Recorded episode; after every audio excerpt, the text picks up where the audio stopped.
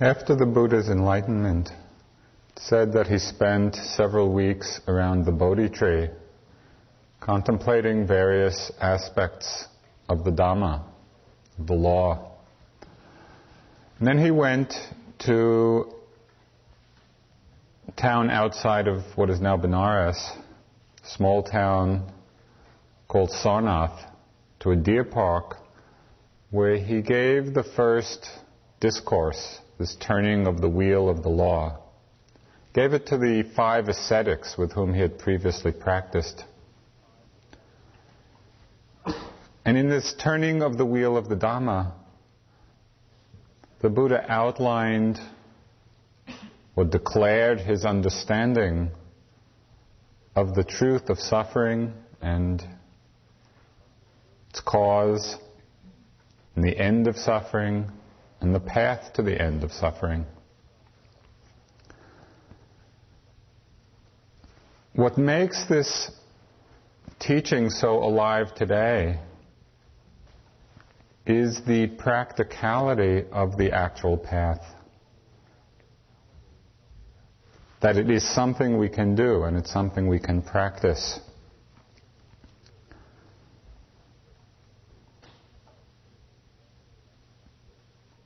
We can look to see whether we are actually cultivating this path to liberation in our meditation practice, in our life choices. When I first read and heard about the Eightfold Path, it seemed to me like another nice list of countless lists, you know, and it seemed very pat and, yeah, the Noble Eightfold Path. For a long time, I could not even remember all of them. You know, it just, they didn't seem connected to one another, and it was just, it was just another categorization. but as the years have worn on, I've begun to appreciate increasingly the interdependence of all the links in this path. That it's not just a nice collection of rights this and rights that. Each one is actually leading to the next. And I've come to appreciate in a much deeper sense how this Noble Eightfold Path is really a very subtle and sophisticated map of understanding both of how our meditation unfolds and how our life unfolds. The Buddha's wisdom is very profound. And often things which seem simplistic or seem very obvious actually have a very deep meaning for us to discover.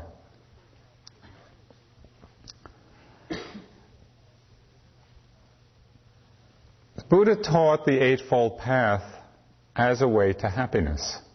He taught it as the path to freedom, freedom from suffering, freedom from the suffering of kilesa, of greed and hatred and delusion. The question that I would like to consider tonight is why right understanding is placed first on the list. Why is right understanding given, given a place of such critical importance on this path to liberation?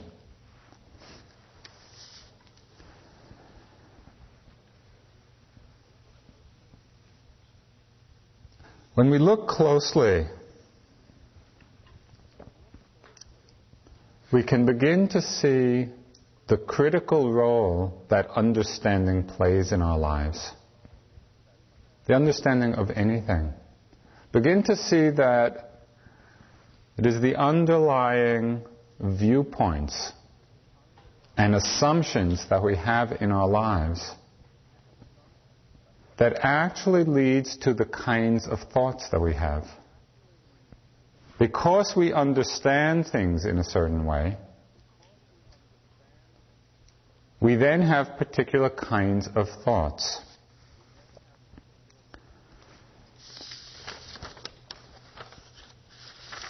And as you have seen very clearly in these past months, the thoughts tend to proliferate.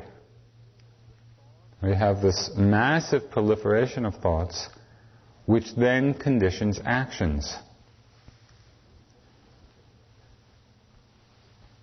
And it's very clear that actions, the actions that we do, have an extremely profound effect on ourselves and other people.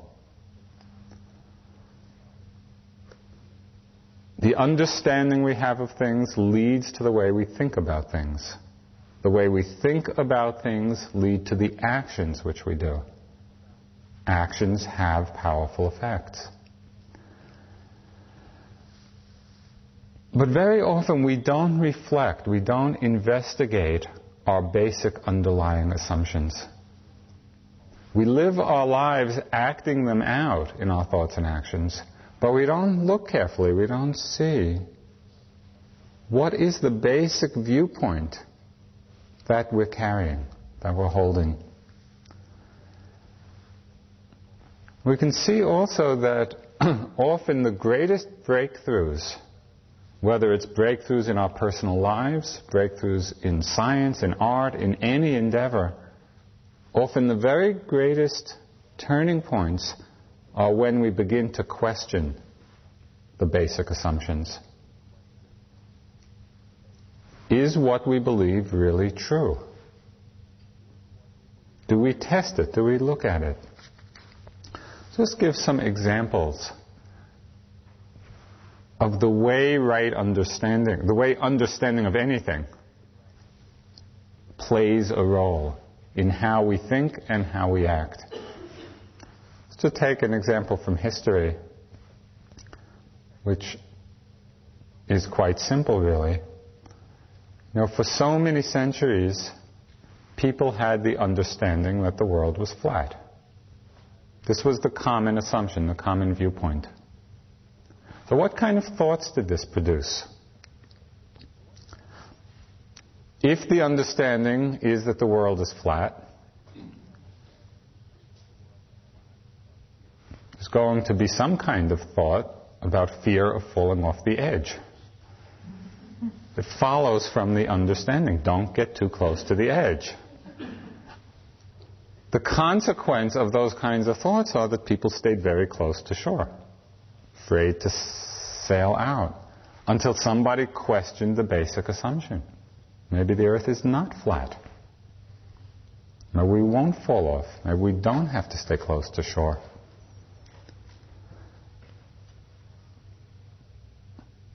There's a, there's a common assumption that many people have, a common understanding you know, in the world at large, that somehow human beings have been given dominion over the earth. That the earth and everything on it is to serve human beings. Oh, we see where that kind of understanding leads. Leads to many kinds of thoughts of how things can serve us, of how we can use things, lead to the actions of all kinds of exploitation. Very different consequences than if we start from the understanding that all things are interdependent. That human beings and all animals and all plants and the earth itself is a system of interdependence. Very different kinds of thoughts follow, very different kinds of actions follow.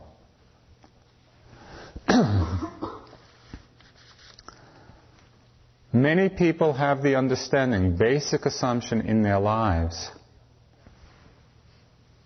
that we are sep- essentially separate from one another.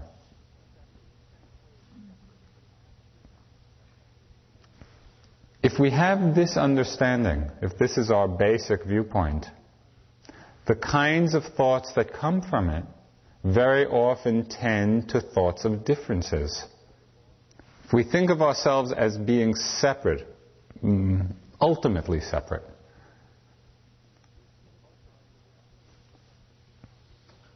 The mind gravitates to how different other people are from us. Differences of religion, differences of race, differences of politics. As the mind thinks or gravitates towards differences, fear arises in the mind. Fear of those who are different. From fear comes actions of discrimination, actions of violence. Actions based on that assumption of separation.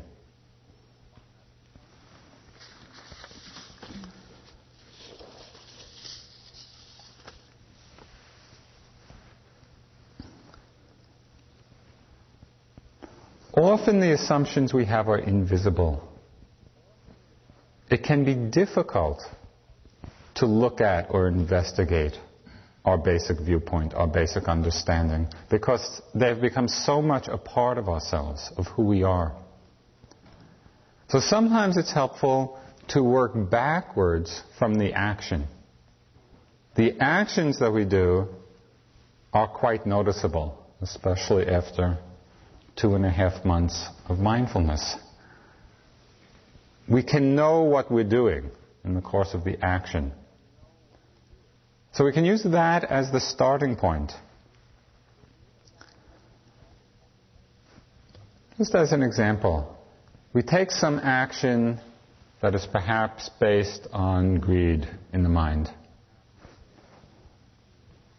The hand reaching for the third banana or the tenth cup of tea, you know, or the piece of chocolate that you know is going to make you feel sick, and still, still going for it. What's the thought behind it? What's the thought behind that action? The thought behind it almost always is, I want it. Know? I want the object, I want the piece of food, I want to do this thing. So, what's the understanding behind that thought?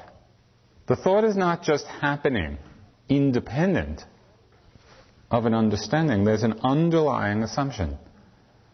The underlying assumption behind I want it is that this action, this thing, this banana is going to make me happy. From that understanding comes the thought, I want it. From the thought, I want it, comes the action. We take it.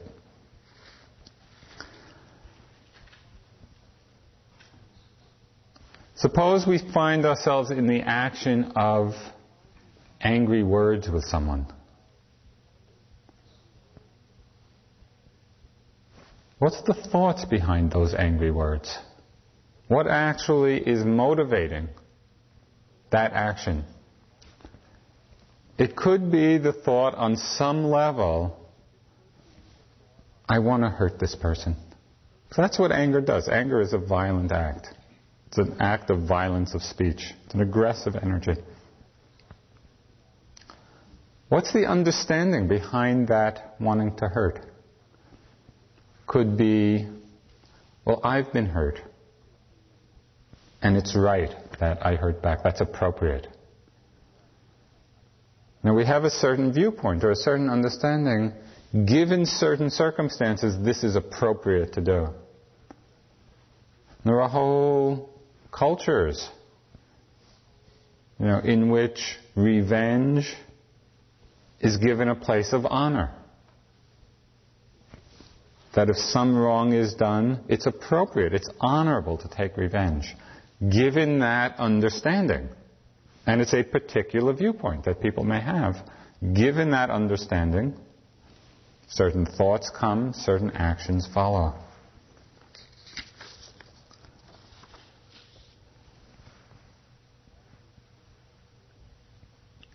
As we see more clearly the critical role that understanding plays in this chain of conditioning, understanding leading to certain kinds of thoughts, certain kinds of thoughts leading to certain kinds of actions. It becomes clear that attention, a wise attention to our understanding, is absolutely critical. Because from our understanding of things come thoughts and feelings and actions. It's for this reason that the Buddha placed right understanding as first on the list. Because it all follows from the way we understand things.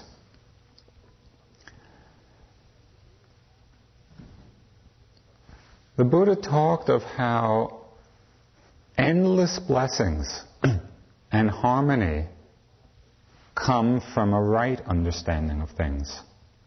When we understand things correctly. And how disharmony, how sorrow, how suffering come from an incorrect understanding, from wrong understanding.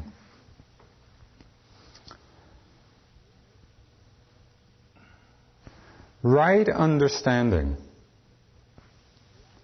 is like a junction point out of which come three great paths of happiness when we understand it well.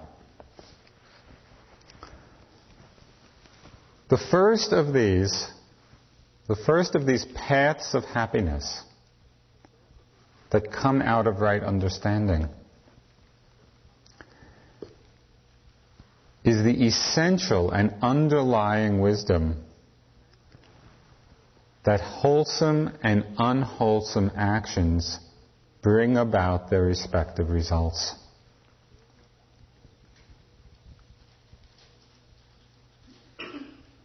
That wholesome and unwholesome actions bring about their respective results.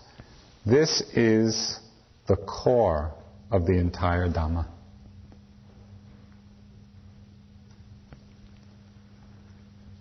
This understanding is the source point for every kind of happiness in our lives.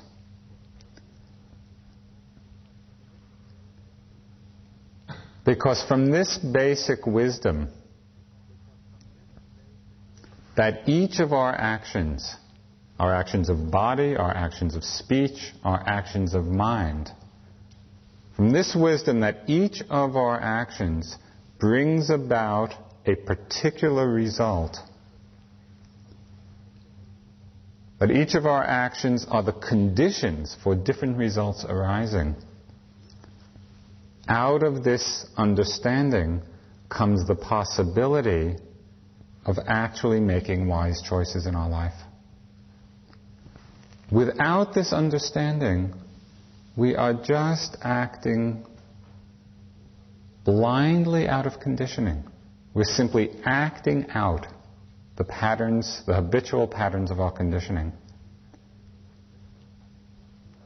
The ability to see clearly in the moment and to make choices, to be able to make wise choices, is the opening of this possibility of genuine happiness and genuine freedom. We can begin to cultivate an attitude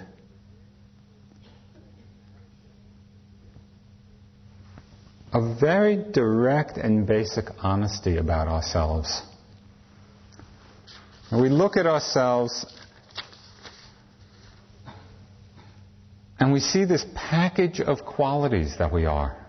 And we're all a package. We're a package of wholesome things and a package of unwholesome things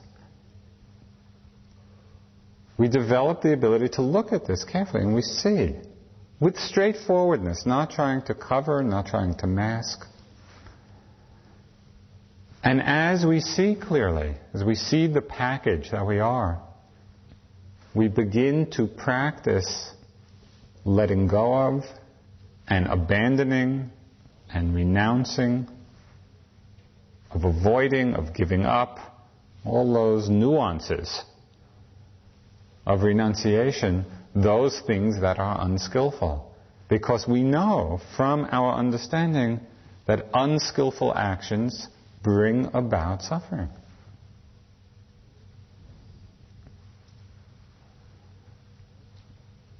And we cultivate those qualities in this package that are either there or not yet there. We cultivate those wholesome qualities which we know from right understanding are going to bring about happiness in our lives, in the lives of other people.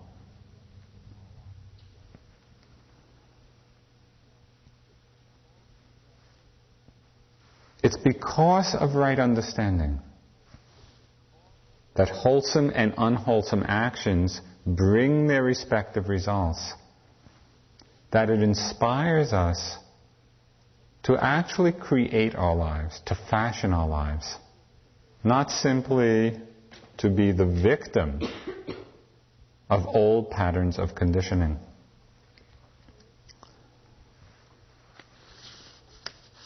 Just a few examples of how we do this.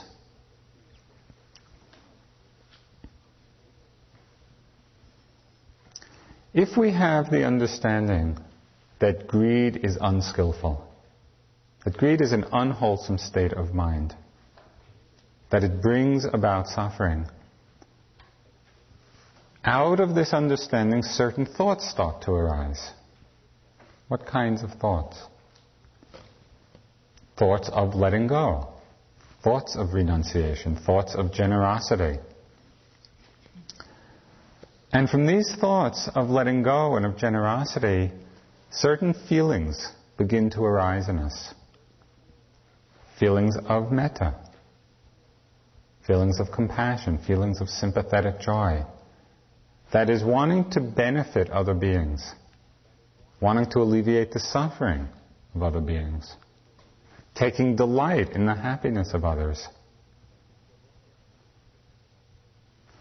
From the right understanding that greed is unwholesome, that it leads to suffering, thoughts of letting go, thoughts of generosity, feelings of metta, of compassion, of sympathetic joy begin to arise.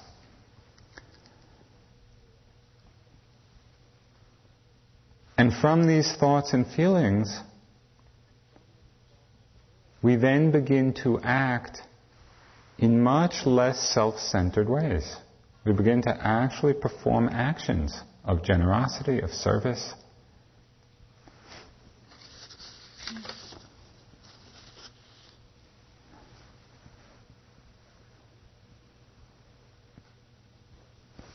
And the beauty of all this is that in these acts of a generous heart, when we're actually acting from that place of a generous heart, the feelings of metta and compassion and sympathetic joy continue to grow. And so it's this spiral upward through the divine abodes. We begin living in greater and greater happiness. And in this process, we are actually freeing the mind from the kilesas of stinginess, of greed, of selfishness, of pride. And so, in that way, too, our minds become lighter, they become happier, they become more spacious.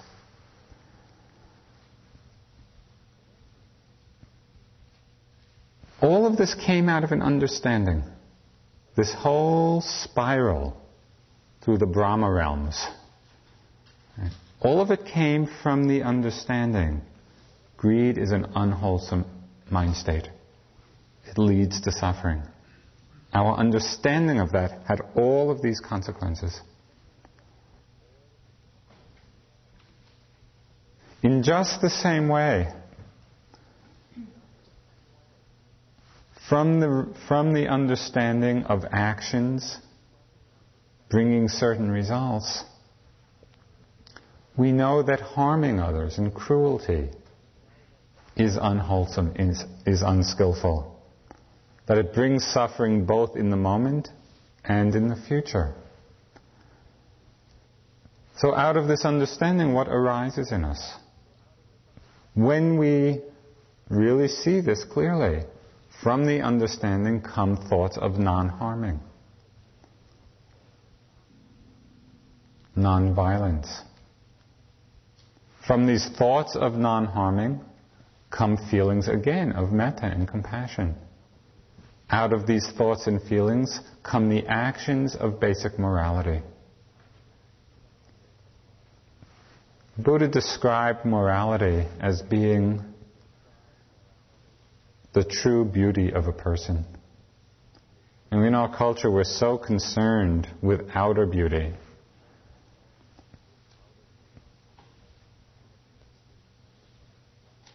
Outer beauty is not of much value. The real value is in the beauty of our being. And that is when we are embodying non harming, when we're embodying metta, when we're embodying compassion. Where do the actions come from? They come from certain thoughts. Where does the thoughts come from? They come from an understanding. The understanding that harming and cruelty is unskillful, is unwholesome, is productive of suffering. These actions in turn free the mind from certain kilesas. The actions of non harming free the mind from fear, they free the mind from anger, they free the mind from resentment. So again, we're living in this wonderful inner space of genuine love and genuine care. Something that I mentioned quite early in the retreat. I wanted to read it again because it's very appropriate. In appreciating the power of right understanding, not just theoretically, as we're sitting in a meditation retreat, but as it actually applies in the often intense circumstances of people's lives.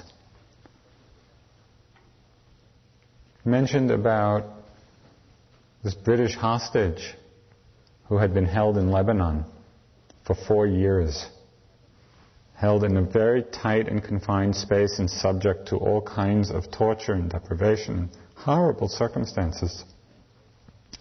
And he was released when I was teaching in England. There were a lot of uh, publicity in the papers about him.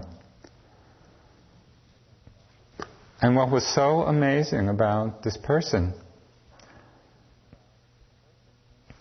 just as an aside, his sentiments are very similar to what I recently read about um, the president of Czechoslovakia, Havel, in talking about the people who had uh, imprisoned him. It was very similar to what this, this British hostage said.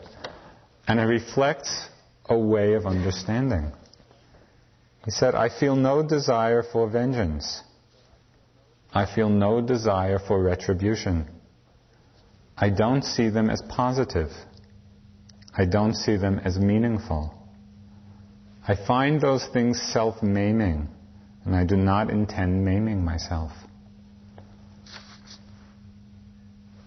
The power of understanding something in a certain way. He understood them as having no value, of no meaning, no meaning, of being self-maiming. And out of the understanding came thoughts and feelings and actions of restraint, of compassion, of metta. It's for this reason that understanding the basic assumptions we have are of such critical importance.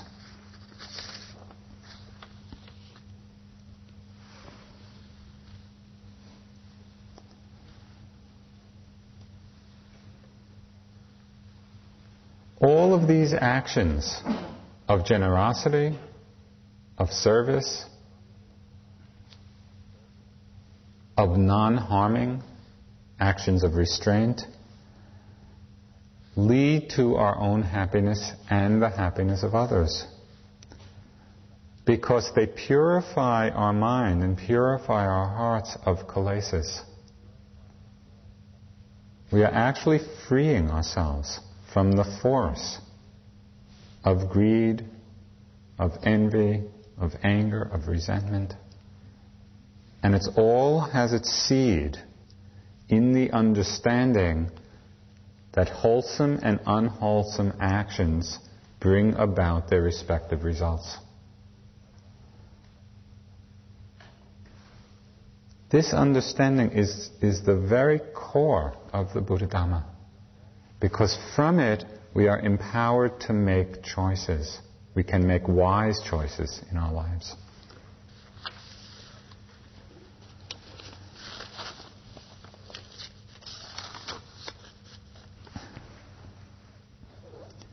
If we start from a place of wrong understanding,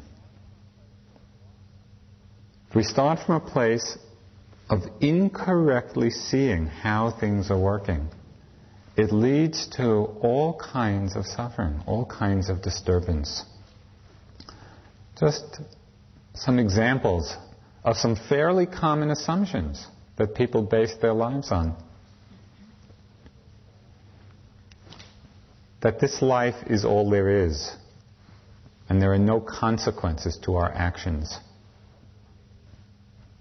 A lot of people out there think that. That our actions are just falling into a void and that there are no consequences of them.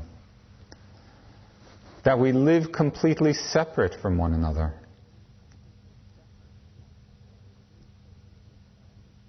Or that the people we feel connected to are a very small, small circle. And that everybody on the outside of that circle is separate, is different, is them, as opposed to us. The assumption that the way to happiness is through the accumulation of a lot of pleasure. That, that we'll be happy if we can just string together more and more moments of pleasure.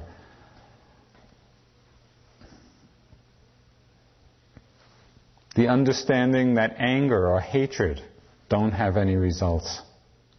Know, all of these, all of these ways of thinking about things, all of these ways of understanding, it's just like a direct path to suffering because it's out of harmony with how things actually are.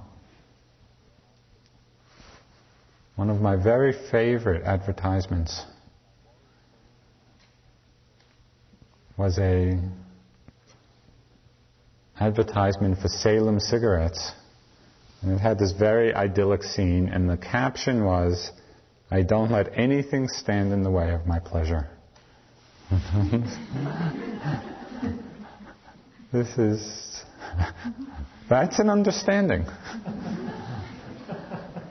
but it's not an understanding that's going to lead to much happiness. It might lead to some moments of pleasure.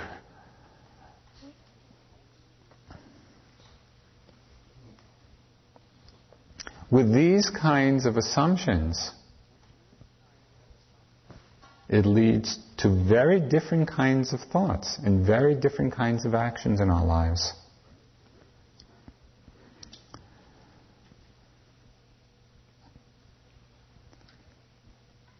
So it becomes very important for us to look at what our basic understanding is. This is not easy to do because it can often feel vague or amorphous. Well, how do I go about understanding my understanding? You know, where, how do we get a handle on this? It's not something that we're used to doing, questioning our own assumptions, questioning our own viewpoints. There are two possible ways that we can begin this investigation of really coming to look at how we understand things. One way is to pay attention to the very predominant patterns of thoughts and feelings that are arising in our particular package of conditioning. You know, what are the things that come up again and again and again? And to work backwards from those. Suppose there are strong habitual patterns of anger or of lust or of compassion. The things that are predominant, to recognize them clearly and then to look back, what's the understanding behind that? What's the understanding in us that's giving rise to these thoughts and feelings? Working backwards from our actions can often re- reveal a lot about how we actually think about things.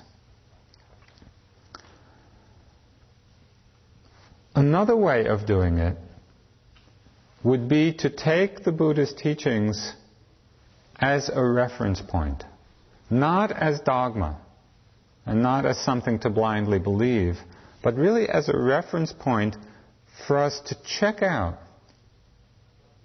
our own particular way of understanding things. Now we may go down the list and say, yeah, that makes sense, that makes sense, that makes sense. I don't believe that. Mm-hmm. Okay, that will tell us something about the understanding that we're holding.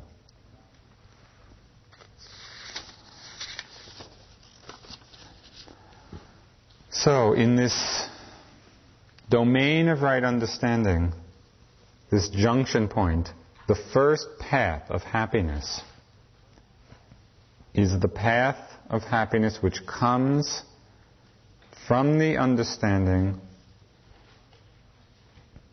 that wholesome actions bring about happy results, unwholesome actions bring about suffering.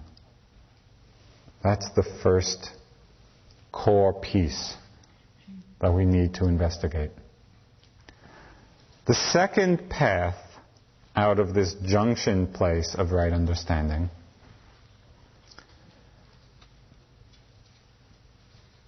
is the path of happiness which comes from the understanding of jhana, of concentration practice.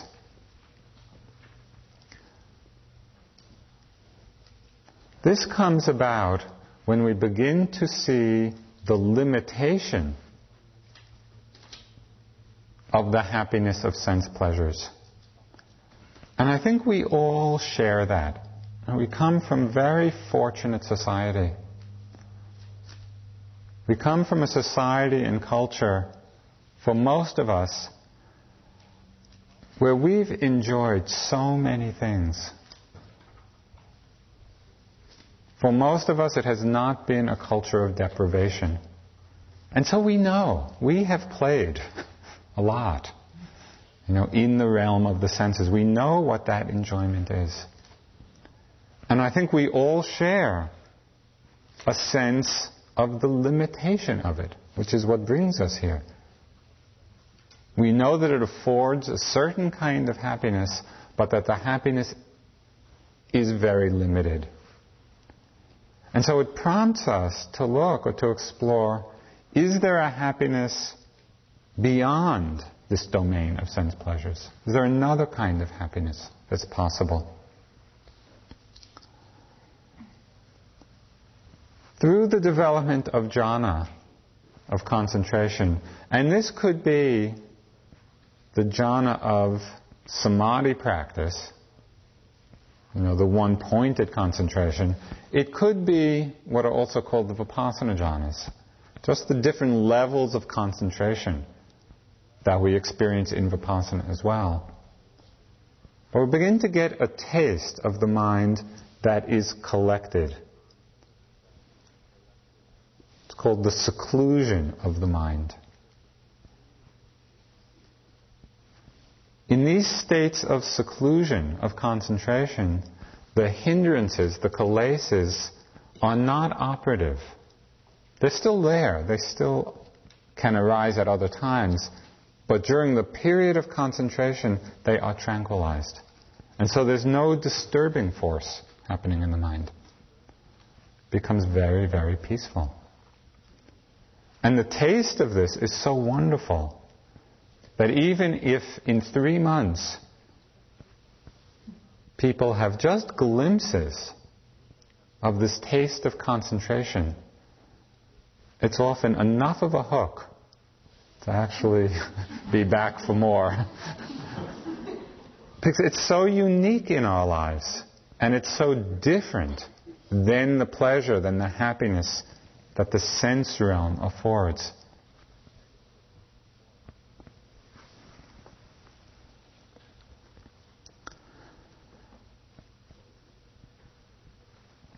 Through the mastery of the jhanas, when people actually master these states, all kinds of things are possible. You know, and at different times during the retreat, I've mentioned, at least in brief, the different psychic powers that people can develop and all the kinds of miraculous things. It all comes out of this power of jhana. And at the time of death, if this concentration is still strong in the mind, it's said that people take rebirth in the Brahma realms, where they live for a very long time.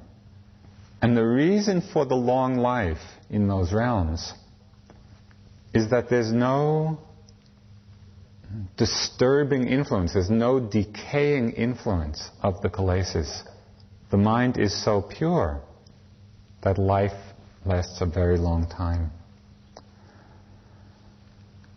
So, this is the second path of happiness out of right understanding. To the understanding of the way of jhana, the way of concentration, the kind of happiness that it can bring and where it leads to. The third path of happiness out of right understanding is the path of happiness from the understanding of insight knowledge. And this insight knowledge can happen with or without the jhana attainment. We've talked about this very, very often. The kinds of insights that come through the practice of mindfulness, through the practice of paying attention.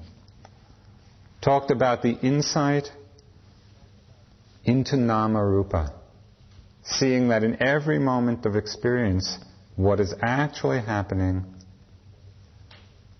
is a mental physical process arising and passing away.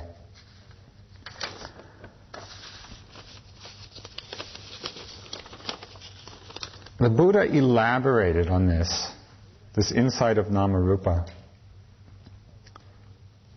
in one model which is one of the most frequent parts of the teachings. When you read the suttas, when you read the actual discourses of the Buddha, I think it's the most frequent way the Buddha described our experience.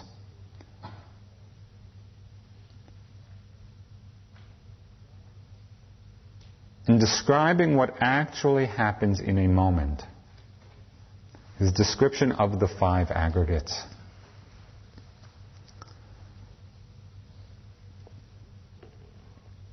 When we look closely, when we really observe closely, we can see what it is that's going on. For example, there is a sensation of, heat, of cold, of pressure, of tightness. The sensation itself is physical. Called rupa. It's a physical element.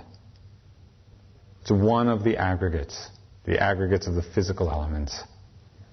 Along with the sensation is a feeling. It's either pleasant or unpleasant or neutral. So part of that moment's experience, part is the physical element, part is the feeling element. It's pleasant, it's unpleasant. It's the second aggregate. The third part of the experience is the perception, the recognition of what it is. It's the recognition which distinguishes that experience from all other experiences. And so it's in this aggregate that we have all kinds of concepts, the function of memory. There's the physical matter, there's feelings, there's perception. The fourth aggregate are all the ways the mind is relating to the object. And really is all of the other mental factors other than feeling and perception. There's greed towards the object, there's aversion, there's mindfulness, there's concentration, there's pliancy of mind, there's restlessness, there's boredom. Whatever combination of qualities are arising in the moment in relationship to the object, these are called the mental activities or sankharas. There's the material elements, there's the feeling component, there's the perception component, there's the component of the mental activities, and there's consciousness itself, the knowing.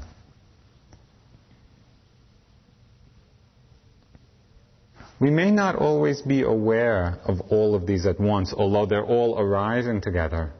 But at different times, as our attention gets strong, different one of these become very predominant. The physical elements often are very clear.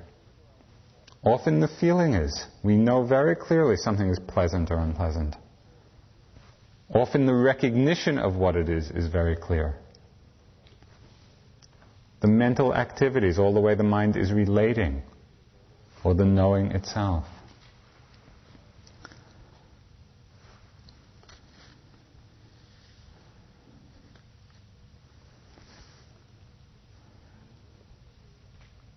The reason the Buddha emphasized this teaching of the five aggregates and urged us to look again and again is that it frees the mind from the concept of self, from the concept of I.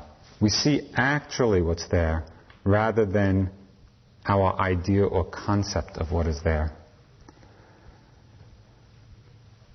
And it's the uprooting of the sense of self, this concept, this idea, uprooting the attachment to it, which frees us from so much suffering in our lives.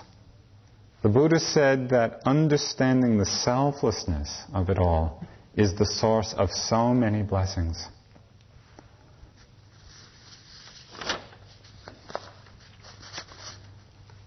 There's one discourse which, in reading through the texts, for me has always jumped out. And it's not a particularly famous or well known discourse.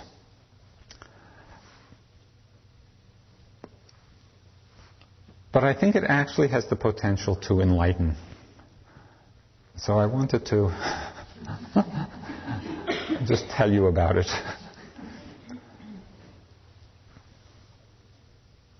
But I'll, I'll give you a little uh, preamble first. It has the uh, trappings of a philosophical discussion, which may be what kind of captured my mind. My mind likes that kind of thing.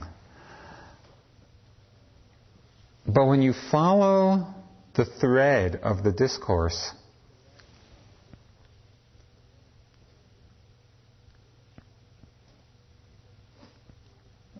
it's as if the Buddha is, I don't know exactly the right word, it, it's as if he is uncreating the self right in front of us. And he's just, psh, self is gone. So that's the preamble.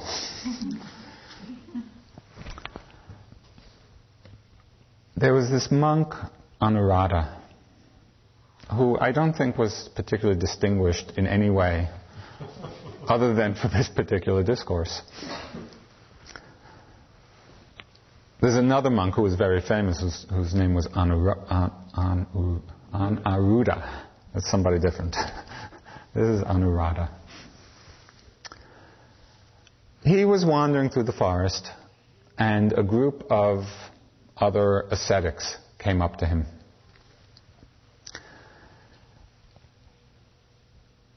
And they said that it's said of the Buddha that he exists after death, or he doesn't exist after death, or he both exists and doesn't exist after death, or he neither exists nor doesn't exist after death. Okay, this is a very classical Indian kind of philosophical it is, it isn't, it both is and isn't, it neither is nor isn't. This part is not so important. Although in a way it is. You have to, you have to kind of keep track.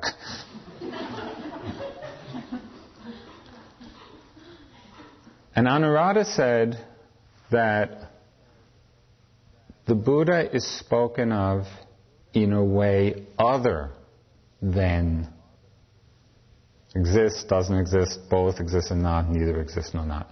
Uh, the, the Buddha after death is spoken of in another way. And then the ascetics began to revile him. They were making fun of him. They said, You must just be a young novice who doesn't know anything, or you're an ignorant fool. And then they went away. So poor Anuradha, he was thinking after they went away, well, what if they had really pressed me, you know, for, know, with another question about this? I'd better go ask the Buddha. Yeah, okay, so he went off and he, he went to the Buddha and he told the Buddha of what had happened. You know, of what the ascetics had said, what he had said, and how he had been reviled. So then the Buddha led him through a series of questions. Okay, so this is what you need to pay attention to. And see if you can listen as if the Buddha is asking each one of us these questions. And that's to listen in that way.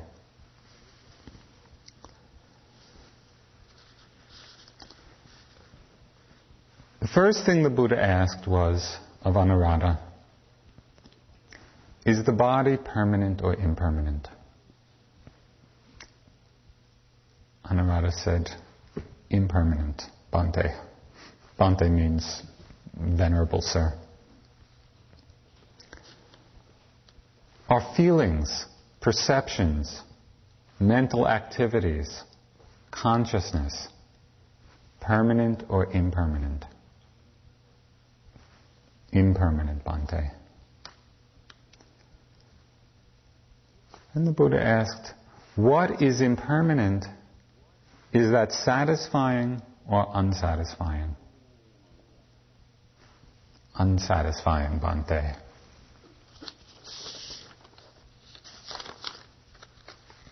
Buddha asked, that which is impermanent, that which is unsatisfying, what is of the nature to change, is it proper to regard that as this is mine, this is myself, this is I? Remember, he's asking about each one of the aggregates now. The body, feelings, perceptions, mental activities, consciousness, all the components of each moment of experience. Each one is impermanent, each one is unsatisfying. Is it proper to regard that as this is mine, this is who I am, this is self? No, Bhante.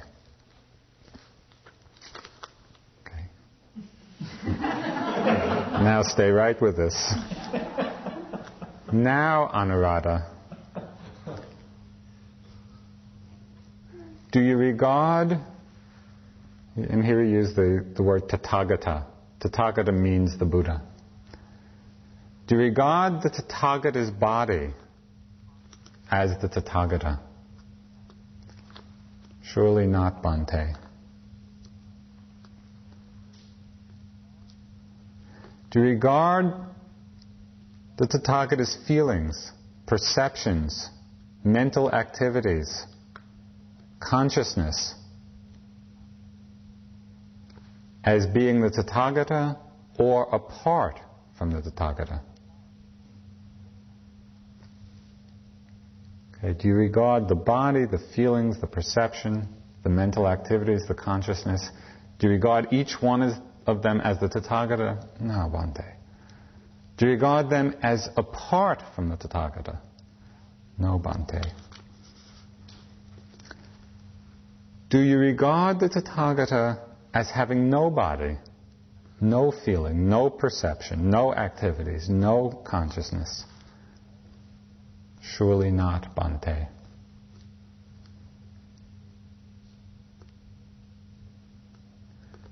Then since in this very life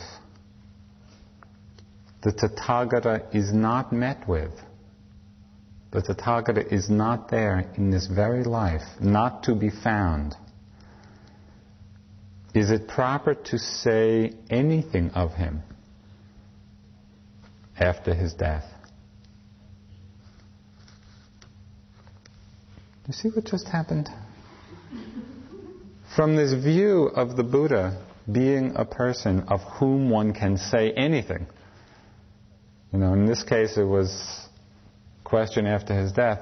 Say anything. He exists, he doesn't exist, he both exists and doesn't exist, he neither exists nor doesn't exist, or anything other than that. One cannot say anything of him because when you look closely, there is nothing there which is the Tathagata. Do you take the body to be the Tathagata? No. We don't take pressure. Yes, I'm pressure. We don't say that. We don't take pressure to be self. We don't take feelings to be self, especially when we see their momentariness. Don't take perceptions, don't take mental activities, don't take consciousness. Don't take it to be self, don't take it to be apart from self. There is no one there.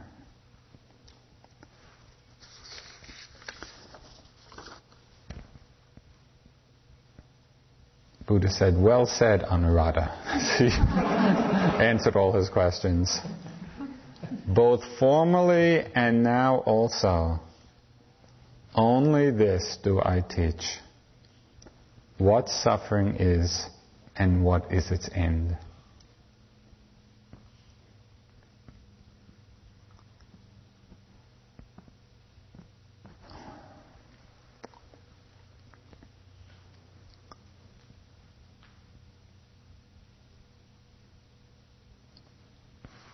This is the wisdom of right understanding of insight. And just as we observe, as we look carefully, that's what we're about. As I suggested to you, the practice is not to get something, it's to understand. There's nothing to get. Because everything that we might get will also just be one of the five aggregates, which is impermanent, changing, not self. Our practice is to understand.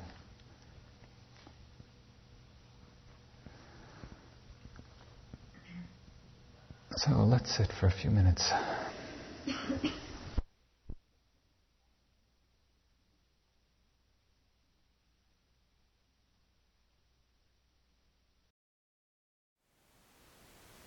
Thank you for listening. To learn how you can support the teachers and Dharma Seed, please visit dharmaseed.org slash donate.